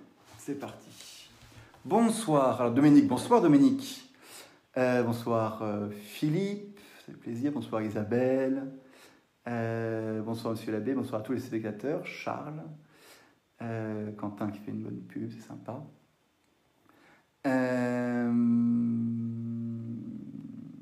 Site de quintessence, il y a des petits bugs. Oui, je crois qu'ils vont s'en occuper. Ayez confiance dans le bureau très efficace de quintessence, hein, euh, qui, fait un, boulot extraordinaire. Et vous pouvez aller voir, du coup, sur quintessence, les anciens enregistrements. Bonsoir Elisabeth. Euh, Quentin s'en occupe, il le dit. Saint Kevin, priez pour nous. Mais voilà, pauvre Kevin. On s'en est pris plein la figure pendant cette conférence. Euh, non, mais Kevin, oui, oui, du coup, ça veut dire bien engendré. Pète ton surnom. Alors qu'on s'amuse bien pendant mes, conférences. Une forme de baptême de désir, tout à fait. L'exemple de l'enfant sauvage euh, dans le De Veritate. Voilà, je crois que j'ai donné la référence au moment où c'est arrivé. Monsieur Abbé, merci encore. C'est vrai que les musulmans ont souvent les apparitions dans leur conversion. Voilà, bah absolument, c'est ça. Euh, je pense, l'exemple de saint Thomas correspond tout à fait à la situation qu'on voit chez les musulmans. Bonsoir, monsieur l'abbé. Qu'en est-il pour les personnes incapables de poser les deux crédibilia Cas de folie, handicap lourd. Eh bien, je crois, je crois que là, euh, Pierre, la solution de Maritain, euh, permet de donner une sorte de réponse à ça, puisqu'il n'est pas nécessaire d'avoir, d'atteindre explicitement, avec une connaissance conceptuel les deux premiers crédibilia, mais que cette foi est en quelque sorte un peu cachée, enveloppée dans la tension de la personne vers le, vers le bien. Vers le bien. Donc, euh, ça, ça permettrait de répondre pour quelqu'un qui ne peut pas les poser. Si on va jusqu'à l'extrême, cas de folie ou, handicap lourd, euh, on pourrait aller jusqu'à dire que la personne, les personnes, en fait, ne posent euh, pas, de premier acte libre humain, qu'ils resteraient des enfants toute leur vie, enfin des, pré-enfants, des, sans l'usage de la raison, et par conséquent, euh, le salut pour eux bah, serait, ce serait la même chose que pour des enfants avant l'âge de raison. Avant l'âge de raison. Ce serait la même, même solution. Dans la mesure où vous l'avez fait à l'un de ces petits, c'est à moi que vous l'avez absolument, Jacques. Euh, c'est euh, Jacques Roseau, de faire le parallèle entre ce que dit Maritain, c'est pour ça que ça me semble assez juste, le parallèle entre ce que dit Maritain et euh, cette parabole de Matthieu, où les gens arrivent au ciel et Jésus leur dit, vous m'avez nourri, vous m'avez accueilli, vous m'avez aimé. Et, les gens disent, mais nous ne te connaissions pas, ou je ne sais plus exactement quelle était la formule, mais, nous ne savions pas que c'était toi, nous ne savions pas que c'était toi, et Jésus leur répond en disant oui, euh, à chaque fois que vous le faisiez au plus petit d'entre c'était à moi que vous le faisiez. Euh, et que donc derrière, derrière cet amour du bien sur la terre, en réalité, parce qu'il y a cette connexion entre le bien que je veux et Dieu, en réalité, c'est vers Dieu que je me dirigeais. Euh, je crois qu'on a un fondement, on a un fondement là, là-dedans, véritable. mais faire attention quand même à bien nuancer notre propos quand même. C'est pas euh, ah j'ai fait un peu de bien dans ma vie, donc euh, non. C'est cette question pour avoir la foi, même la foi maritanienne, la foi nocturne, c'est orienter toute ma vie vers le bien. C'est pas juste qu'il a été sincère. Euh, c'est il a fait il a, vécu sa vie où il a essayé de suivre le bien durant sa vie et le vrai bien, pas simplement le bien apparent ou le bien tel que le monde le propose. Hein? Le, signe que la grâce est là, malgré tout, c'est que la personne suit le, bien euh, tel qu'il est, pas euh, uniquement tel que euh, le monde dit que c'est. Parce que aujourd'hui, dans le monde moderne, il ah, faut faire le bien, tout le monde sera d'accord pour dire oui, oui, il faut faire le bien, il faut être gentil avec les gens. Hein, quand, dans les, dans les, quand on discute avec les gens deux minutes, on se rend compte, oui, je je suis pas croyant, mais, mais moi je crois, je crois dans le bien. Bah, tout le monde vous le dit, je crois dans le bien. Euh, parce que c'est un mouvement, on va dire, naturel. Là, nous, on va quand même plus loin que ça, en disant, pour être sauvé, il ne suffit pas seulement de croire dans le bien tel qu'on le connaît, mais, de faire véritablement le bien qui correspond à Dieu, qui correspond à ce qu'est Dieu. Et pour ça, ce que je dis et je le répète, il faut la grâce divine parce que sinon on ne peut pas le faire. Et, donc que tout le monde veuille euh, faire le bien dans sa vie, ça je n'en doute absolument pas, mais euh, il faut rappeler que pour faire le bien euh, divin, on va dire, le vrai bien dans sa vie, il faut la grâce divine, et donc il faut ne pas avoir refusé la grâce divine, et, et il faut que, et l'indice que la grâce divine est là, c'est que le bien que l'on fait correspond au bien euh, que le Christ nous a enseigné, plus ou moins. Mais je pense qu'on peut avoir quelqu'un d'une très très bonne personne, une très très bonne personne, très très sincère, qui, euh, euh, qui malgré tout euh, bah, vit, vit n'importe comment et, a, fait des, choses qui moralement ne sont, ne sont, ne sont pas bonnes. Mais, mais bon, c'est une bonne personne, quoi. Hein, une bonne personne. Elle disait bonjour en sortant à ses voisins. non, non, non, non, je crois que on voit, enfin on voit, la grâce, on la grâce, on la voit pas, mais euh, cette foi maritanienne, c'est quand même faire le bien pour, pour, de vrai, quoi. Pas juste être sympa.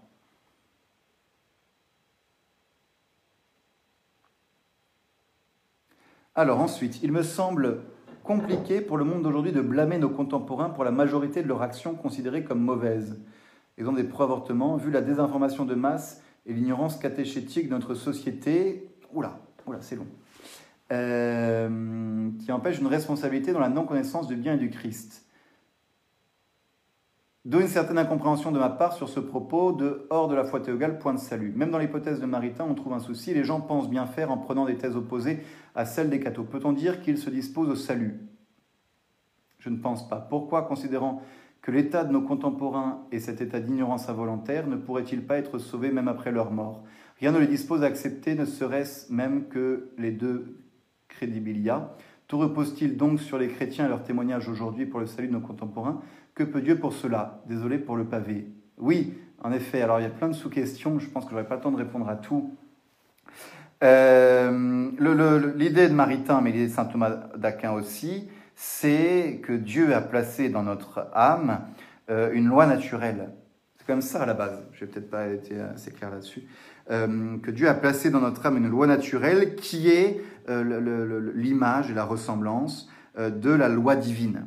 Celle qu'on retrouve dans les évangiles et dans la, dans la Bible, celle qu'on retrouve dans le christianisme, mais elle est dans notre cœur aussi. Elle est dans notre cœur aussi. Donc, cette loi naturelle, c'est celle-ci qu'on doit suivre, pas simplement je pense que ça c'est bien ou le monde me dit que c'est bien, mais c'est la loi naturelle. Il est vrai que dans le monde euh, moderne, euh, il y a tellement de désinformation, de tapage médiatique, que euh, les gens ne savent plus ce qui est bien ou pas.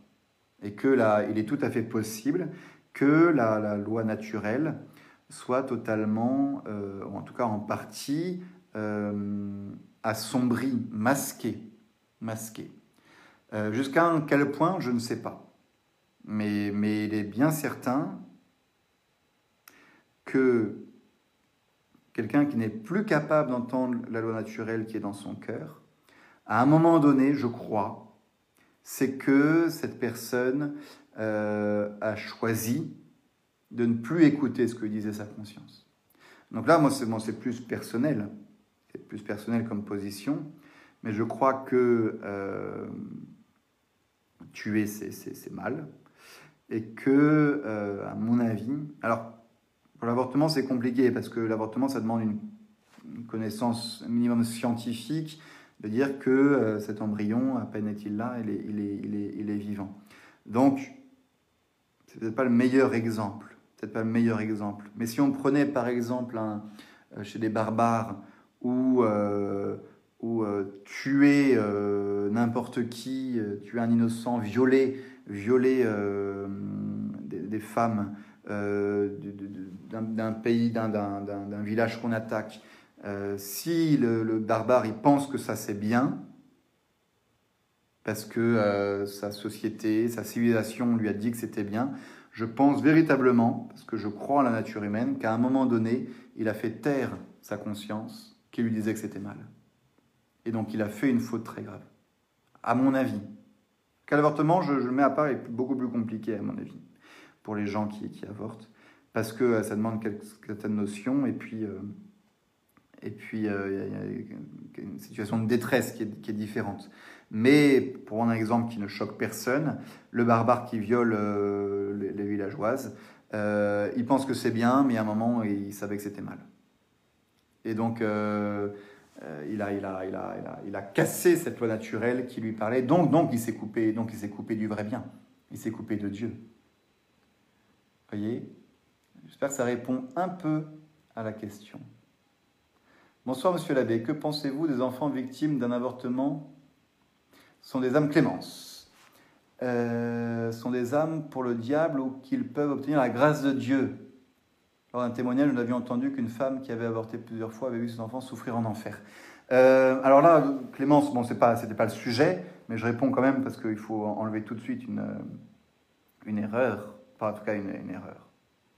Dans le témoignage que vous avez pu entendre, il est bien certain, et ça a été rappelé par, le pape, que nulle personne, personne ne peut aller souffrir en enfer s'il n'a pas fait de péché personnel. Ça, c'est déjà euh, une certitude absolue. On ne peut pas aller en enfer si j'ai pas fait de péché personnel. Donc les âmes des, enfants victimes d'avortement ne sont pas des âmes pour le diable, c'est absolument certain. Euh, ne vont pas en enfer. Où vont-elles? Ça reste une, vraie question. Je pense que j'y réponds, enfin j'y réponds, je dis un mot à chaque fois parce que la question revient très souvent. Euh, mais je dirais que euh, pour la question des, limbes ou de ces âmes-là, il faut avoir l'humilité de garder, de, respecter notre ignorance et de dire bah, l'évangile ne nous dit pas tout à ce propos. L'évangile ne nous dit pas tout à ce propos. Ce que nous savons de source sûre, c'est que pour aller au ciel, il faut soit être baptisé, soit, euh, euh, sans être baptisé, euh, suivre le bien, comme on a essayé d'expliquer aujourd'hui. Donc être un adulte qui fait un choix bon et qui, sans le baptême, a en fait la foi et va, va au ciel. Est-ce qu'il y a un troisième cas pour les enfants avant d'avoir l'âge de raison, parce que c'est ça le problème des, des, enfants avortés. Avant d'avoir l'âge de raison, ils n'ont pas choisi le mal, c'est bien certain, ils vont pas en enfer, mais ils n'ont pas choisi le bien non plus. Ils n'ont pas fait de choix pour le bien.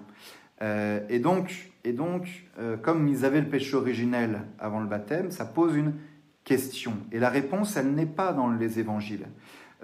donc la réponse, pour moi, c'est une espérance très grande il faut espérer de tout notre cœur que ces enfants sont au ciel, donc euh, comme vous le dites, euh, ils peuvent obtenir la grâce de Dieu. Oui, ils le peuvent. Oui, la grâce de Dieu n'est pas limitée par les sacrements. Ils le peuvent absolument. Est-ce que Dieu envoie sa grâce à ses enfants à chaque fois? Pour leur enlever le péché originel quand ils meurent Je n'en ai pas de certitude absolue, de certitude de foi absolue. Je l'espère de tout cœur. Voilà. Je l'espère de tout cœur. Et comme on n'a pas de certitude de foi absolue, eh bien, il y a cette, euh, la théorie des limbes qui a été inventée pour expliquer où serait une âme d'un enfant euh, mort avant son baptême, euh, qui aurait le péché originel, qui n'aurait pas fait de péché personnel, donc il ne va pas en enfer, qui a le péché originel, donc il ne peut pas aller au ciel. Avec le péché originel, je ne peux pas aller au ciel. Sinon, ça veut dire que la, mort du Christ ne sert à rien. Quoi. Donc, soit Dieu enlève le péché originel de l'enfant et l'accueille au paradis, ce qui est tout à fait possible, mais j'en ai pas une certitude absolue, euh, soit euh, bah, la personne va au limbe. Et là, c'est vrai qu'il faut accepter de ne pas tout savoir et euh, que ces choses-là nous dépassent et transformer ça en espérance. Et Jean-Paul II disait, il faut les, les, confier la miséricorde de Dieu, ces âmes-là. Voilà. Euh, côté Amérique, une apparition d'un missionnaire avant le 15e euh, siècle, pour chaque indigène cherchant le bien. Alors pourquoi pas de tribu se convertissant spécial? Bah voilà. C'est vrai que la solution de saint Thomas de, l'apparition ou du missionnaire, euh, elle marche pour une Europe du 12e ou du 13e siècle avec un enfant qui vit dans la forêt. Quoi. Mais dès qu'on découvre les Amériques, on se pose des questions bah, en se disant bah, pendant 16 siècles, euh, rien, de, rien d'explicite, rien de... Donc c'est vrai que la solution de saint Thomas peut paraître peu crédible devant euh, l'immensité des âmes dont il est question. Ce qui a amené Maritain à réfléchir à, cette autre solution. Voilà. Bonsoir Monsieur l'abbé. Dans le cas d'un enfant qui n'a jamais entendu parler de Dieu, bonsoir Maria, euh, le choix de s'orienter vers le bien ne serait-il pas de l'ordre de l'instinct, en quelque sorte, dès lors que la finalité de l'homme est orientée vers le bien et Dieu? Pourquoi alors l'enfant non baptisé chute nécessairement? Euh, Maria, c'est juste, c'est parce qu'il a le péché originel. Euh, donc ça, c'est important. Sans le péché originel, en effet, Adam et Ève, instinctivement, alors instinctivement, euh, naturellement, on va dire, naturellement et porté par la grâce, se dirigeraient, se dirigent vers, vers Dieu, naturellement. Mais nous sommes, et les cas de théologie concrets doivent se réfléchir euh, tels que nous sommes maintenant, nous sommes porteurs du péché originel. Et cet enfant est porteur du péché originel. Donc, de lui-même, de lui-même, euh, il, sans la grâce de Dieu, il ne peut pas choisir Dieu à aimer plus que tout. Ça, c'est un principe chez saint Thomas absolu. Question 109, article 3 de la Secunda Secunde. Euh, sans la grâce, parce que j'ai le péché originel, je ne peux pas choisir, euh, je ne peux pas suivre le bien dans toute son extension, c'est-à-dire que je ne peux pas observer tous les préceptes de la naturelle ensemble. Je peux faire quelques biens, mais je ne peux pas tout suivre. Et sans la grâce, je ne peux pas non plus euh, aimer Dieu plus que tout. Et comme c'est ça l'idée de Maritain, qu'en fait, en suivant le bien, il choisit Dieu plus que tout, comme, comme sa fin, il choisit Dieu comme sa fin, cela ne peut se faire qu'avec la grâce, et donc avec le don de la grâce et de la foi. Voilà. Donc l'enfant non baptisé chute nécessairement, sauf si Dieu euh, lui envoie une grâce tout à fait spéciale au moment de son premier acte libre. Euh, ce qui est le cas de Maritain. Et ce qui est possible, ce qui est possible. Mais il faut cette grâce. Et comme on n'est jamais sûr euh, de la façon dont l'enfant va réagir, eh bien je crois que c'est une raison supplémentaire pour faire baptiser l'enfant avant. Voilà. Euh, Elisabeth, d'expérience, la discussion avec quelqu'un ayant reçu une éducation musulmane s'arrête dès qu'on évoque la divinité de Jésus-Christ, et de manière assez brutale. Si pour qu'un musulman se convertisse, il n'y a guère que le miracle, du coup, quelle est notre part de responsabilité à nous chrétiens? Est-ce que c'est bien la peine d'essayer? Euh, ah Oui, oui, je pense, il faut essayer, Elisabeth, il faut y aller. Euh, il me semble, il me semble, euh, Déjà, il n'y a pas que les musulmans à convertir dans la vie, hein. il y, a beaucoup d'autres personnes qu'on va convertir. On ne sait pas qui on, qui on touche par notre témoignage. Hein. C'est ça aussi qu'il faut se dire. Euh, on ne sait pas quelle âme on va toucher par notre témoignage. Donc témoignons, témoignons, il en sortira toujours du bien. Et, euh, et, puis, et puis, oui, c'est certainement des musulmans qui sont bien formés et qui, euh, et qui euh, donc, savent très bien que c'est Jésus, il n'est pas Dieu, et c'est surtout ça qu'il ne faut pas accepter. Il y a d'autres musulmans qui, qui l'ignorent euh, plus ou moins, qui n'ont pas cette formation-là. Je pense qu'il hum, ne faut pas, euh, à mon avis, dans la mission, il ne faut surtout pas présumer de, de, l'état d'esprit de la personne, enfin, pas présumer. Il ne faut pas anticiper l'état d'esprit de la personne à laquelle on va parler. Il pourrait qu'elle soit tout à fait euh, enclin à, entendre parler du, christianisme.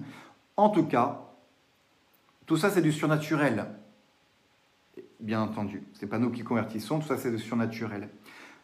Nous on prêche, nous on témoigne, nous on dit euh, que le Christ existe, et le bon Dieu il fait ce qu'il veut avec ça. Je crois que c'est ça comme ça qu'il faut réfléchir. Euh, parce que c'est faut pas il n'y a, pas, a pas une continuité entre nos efforts et le nombre de conversions qui vont, qui vont, qui vont arriver en disant euh, euh, à quoi ça sert puisque euh, telle personne va pas être convertie. Mais le résultat, c'est entre les mains du bon Dieu. Dans la mission, il faut se dire beaucoup ça. Nous, il faut qu'on prêche parce que le Christ nous l'a demandé. Voilà, allez, baptisation, parlez-leur de moi. Et c'est ce qu'on fait, puis, voilà. Voilà, Elisabeth. Gwenaël, quand la corde se brise, peut-il encore réussir à la récupérer plus tard? Ah ben voilà, c'est le problème des images. C'est que bah, dans l'image, ça va être compliqué, mais en vrai, oui.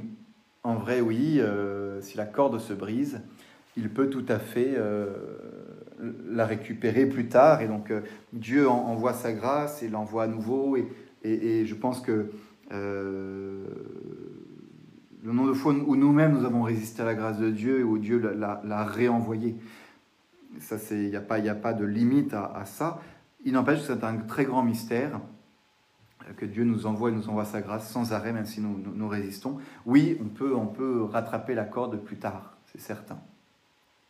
De toute façon, c'est un mystère de Dieu. Il y a un texte magnifique. Alain, depuis la Creuse. Ah, la Creuse est là. Un texte magnifique de Monseigneur Lefebvre sur le baptême de désir. Eh bien, je serais fort intéressé de l'avoir, euh, Alain. N'hésitez pas à m'envoyer. Bonjour Amici. Bonjour Catessence. Euh, bonjour Philippe.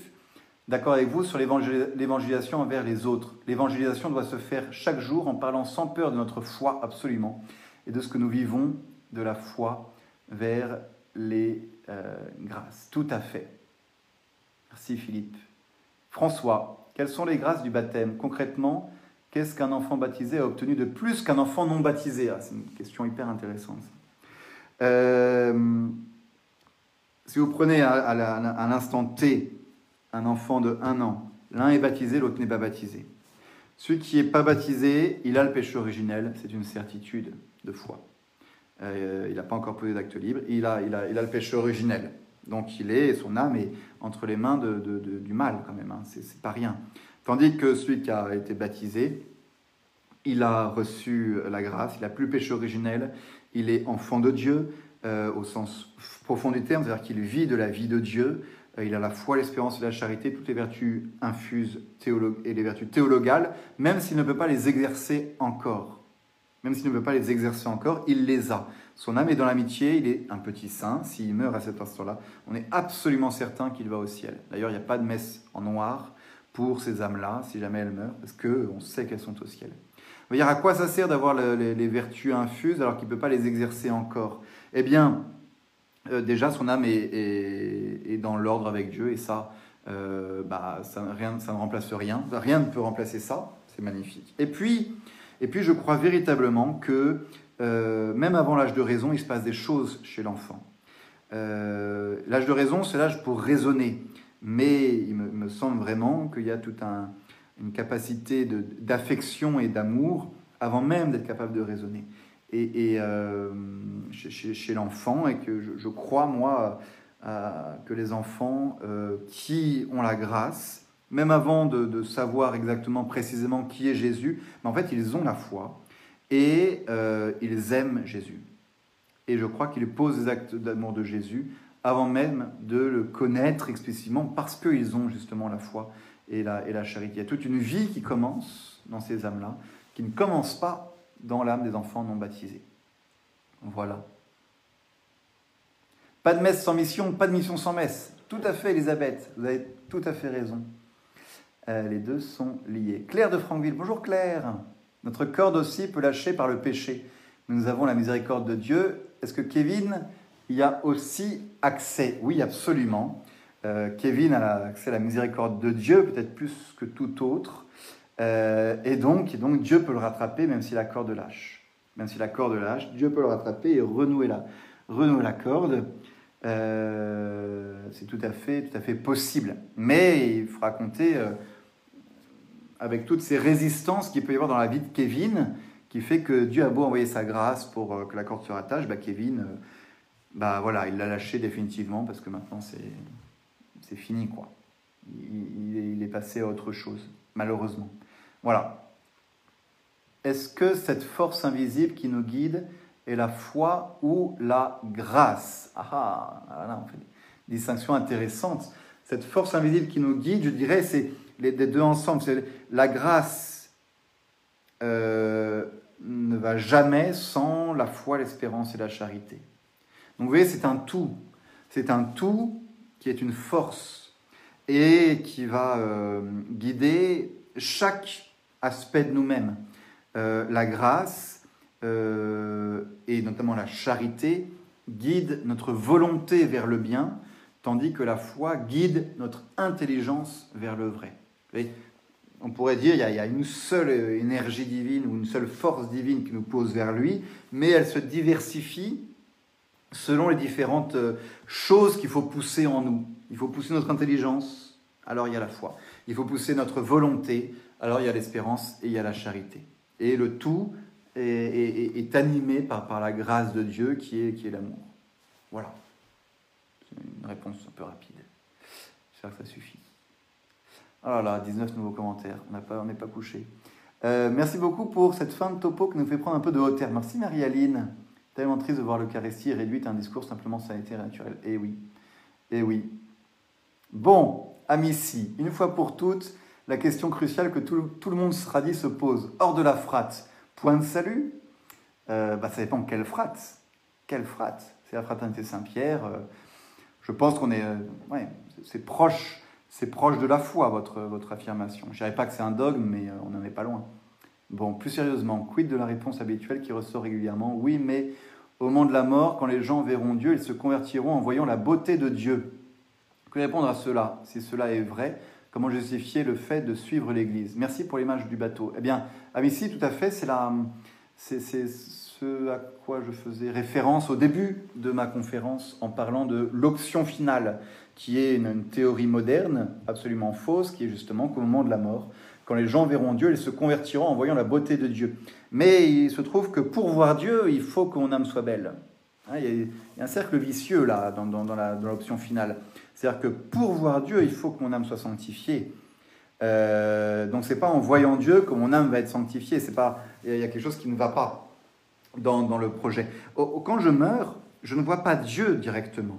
Voir Dieu, c'est être au ciel, c'est dans la béatitude. Une fois qu'on a vu Dieu, on ne peut plus en changer. Mais pour voir Dieu, il faut l'avoir choisi, voir le cœur dirigé vers lui. Quand je meurs, je vais, je vois le Christ dans son, dans son humanité, euh, comme les apôtres voyaient le Christ dans leur humanité. Je suis jugé par le Christ. Et selon l'état de mon âme, je vais euh, dans un endroit ou dans un autre. Et ça, je crois que c'est évangélique. Euh, les bons iront d'un côté, les méchants iront de l'autre. C'est ce qu'on a fait dans sa vie, c'est la parabole des talents. Tout dans l'évangile pousse à cette, à cette solution-là. Euh, je ne vois Dieu que si j'ai l'âme purifiée. Donc la vue de Dieu ne va pas me, purifier. Euh, le purgatoire, on ne voit pas Dieu, on est purifié avant de, voir Dieu. Bon, c'est une réponse très rapide à, la, question de l'option finale, qui est une, erreur grave. Euh, malheureusement enseignée très fréquemment, mais je, pense que j'en ferai une plus longue, quand on, je ferai peut-être un topo entier sur, sur cette question-là un jour. Voilà. Euh, on est à 22 commentaires encore à lire, hein, c'est de la folie. Euh, Charles, il est assez vertigineux de se dire que le premier acte que l'on a posé conditionne l'orientation de notre existence complète. Oui, absolument, c'est vertigineux, c'est fondamental. Euh, alors attention, après on peut changer d'avis. On peut changer d'avis. L'enfant qui choisit le bien, eh ben, il n'y a, plus le péché originel en lui, et il euh, est dans l'amitié avec Dieu, mais, mais il n'empêche qu'il peut pécher plus tard, comme nous. Hein, comme nous. Euh, il se passe la même chose au moment du premier choix de, l'enfant que euh, au moment où je sors du confessionnal et que je retrouve la grâce de Dieu, ou qu'au moment où je fais un péché mortel. Oui, l'enfant, dans son premier choix, c'est ou péché mortel, ou, ou euh, choisir le bien et être délivré du péché originel. Le premier acte de l'enfant ne peut pas être un péché véniel, dit, euh, saint Thomas d'Aquin. Et ça, je pense, c'est très, très, très, très juste. J'espère vous l'avoir montré tout à l'heure.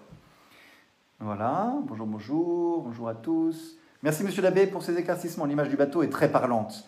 J'ajouterais peut-être que quand on, est, quand on voit la mauvaise foi et l'égoïsme des gens, euh, nous compris aussi bien souvent qu'ailleurs, on se rend bien compte que poser un tel acte de volonté vers le bien est difficile, oui. Je pense qu'il y a aussi un aspect qui peut aussi nous freiner dans l'évangélisation, qui est l'habitude de la foi, du milieu catholique, etc., qui nous font croire que beaucoup de nos inclinations au bien, à la vérité, sont universellement partagées. Oui, c'est vrai que peu connaître, euh, si on ne connaît pas assez bien les autres, on peut s'imaginer que euh, euh, les autres sont tout à fait d'accord avec nous, alors qu'il faut s'intéresser euh, aux autres. C'est loin d'être le cas car beaucoup sont déterminés par le désir de jouissance, de réussite, etc. Absolument. Et là, il y a un vrai problème. Euh, des gens qui, objectivement, choisissent le bien honnête et non pas le bien agréable comme but de leur vie, euh, eh, ben, eh ben, il y en a un, mais je pense que ça ne peut se faire qu'avec la grâce du bon Dieu. Beaucoup plus que par un désir de perfection personnelle. Après, comme vous avez dit, c'est le secret de Dieu et des cœurs, absolument.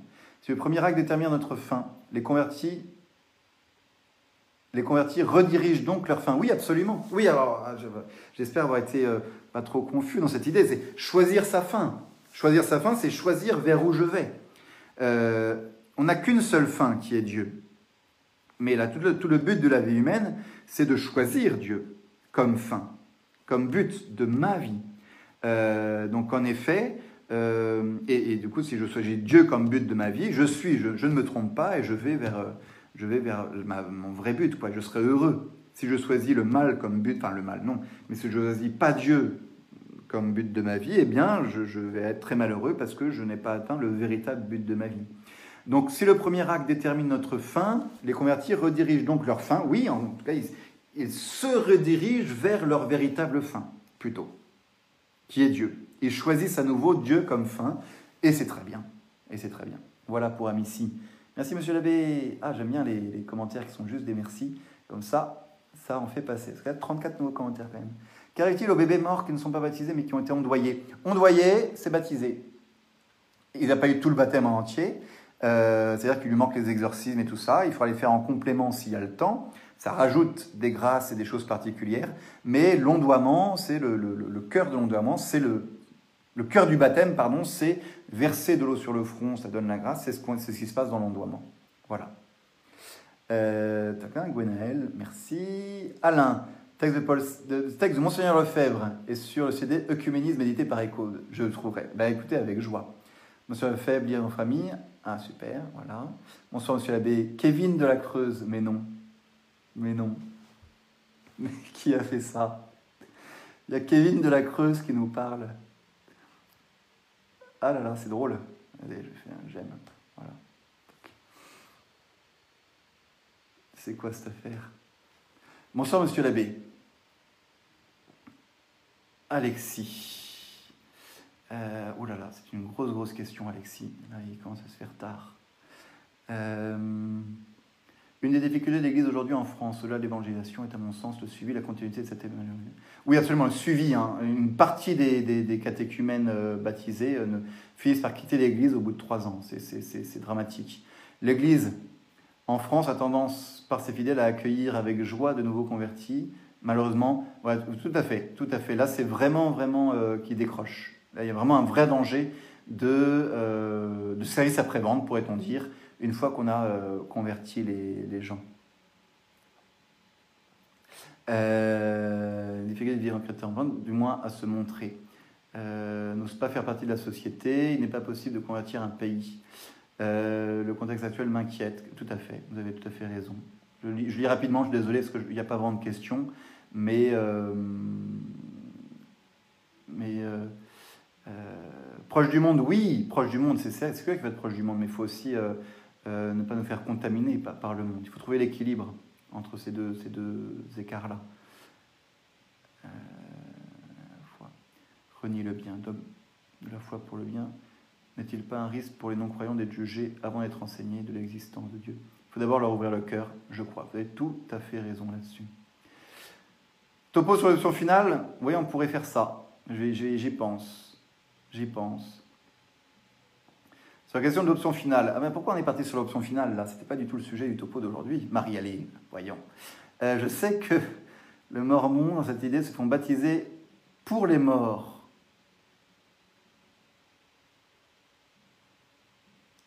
Que pourraient obtenir ceux qui se font baptiser pour les morts? Si les morts ne ressuscitent pas, pourquoi se faire baptiser pour eux? Quel est ce baptême pour les morts dont parle saint Paul? J'étais un peu embêté en lisant cette phrase. Ben moi aussi. Moi aussi. Marie-Aline, vous avez le don de poser des questions qui, me sèchent. Euh, je comprends que cette idée soit fausse. Que pourraient obtenir ceux qui se font baptiser pour les morts? Si les morts ne ressuscitent pas, pourquoi se faire baptiser pour eux? Euh, bah, C'était peut-être. Je, vous avoue, je n'ai pas réfléchi spécialement à cette question-là. Je ne savais même pas que les Mormons faisait des baptêmes pour les morts. Le baptême, c'est un sacrement pour les vivants. Eh bien, je vais creuser, Marie-Aline. Ce n'était pas tout à fait le sujet d'aujourd'hui. Bon, c'est une manière de, m'échapper. Euh, le profil vient d'être créé.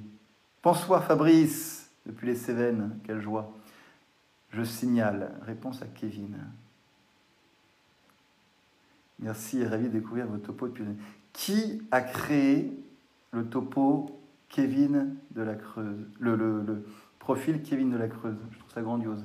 Mon chers amis, c'était fort sympathique. Hein du coup, cette petite euh, soirée entre nous. J'espère que ça que c'était à, peu près clair. Et puis pour les questions après, j'ai peut-être passer certaines un peu vite. Euh, option finale, euh, je, je m'arrête là. on fera sans doute un topo dessus un jour. Et je vous dis à la semaine prochaine pour le topo suivant, chers amis. À bientôt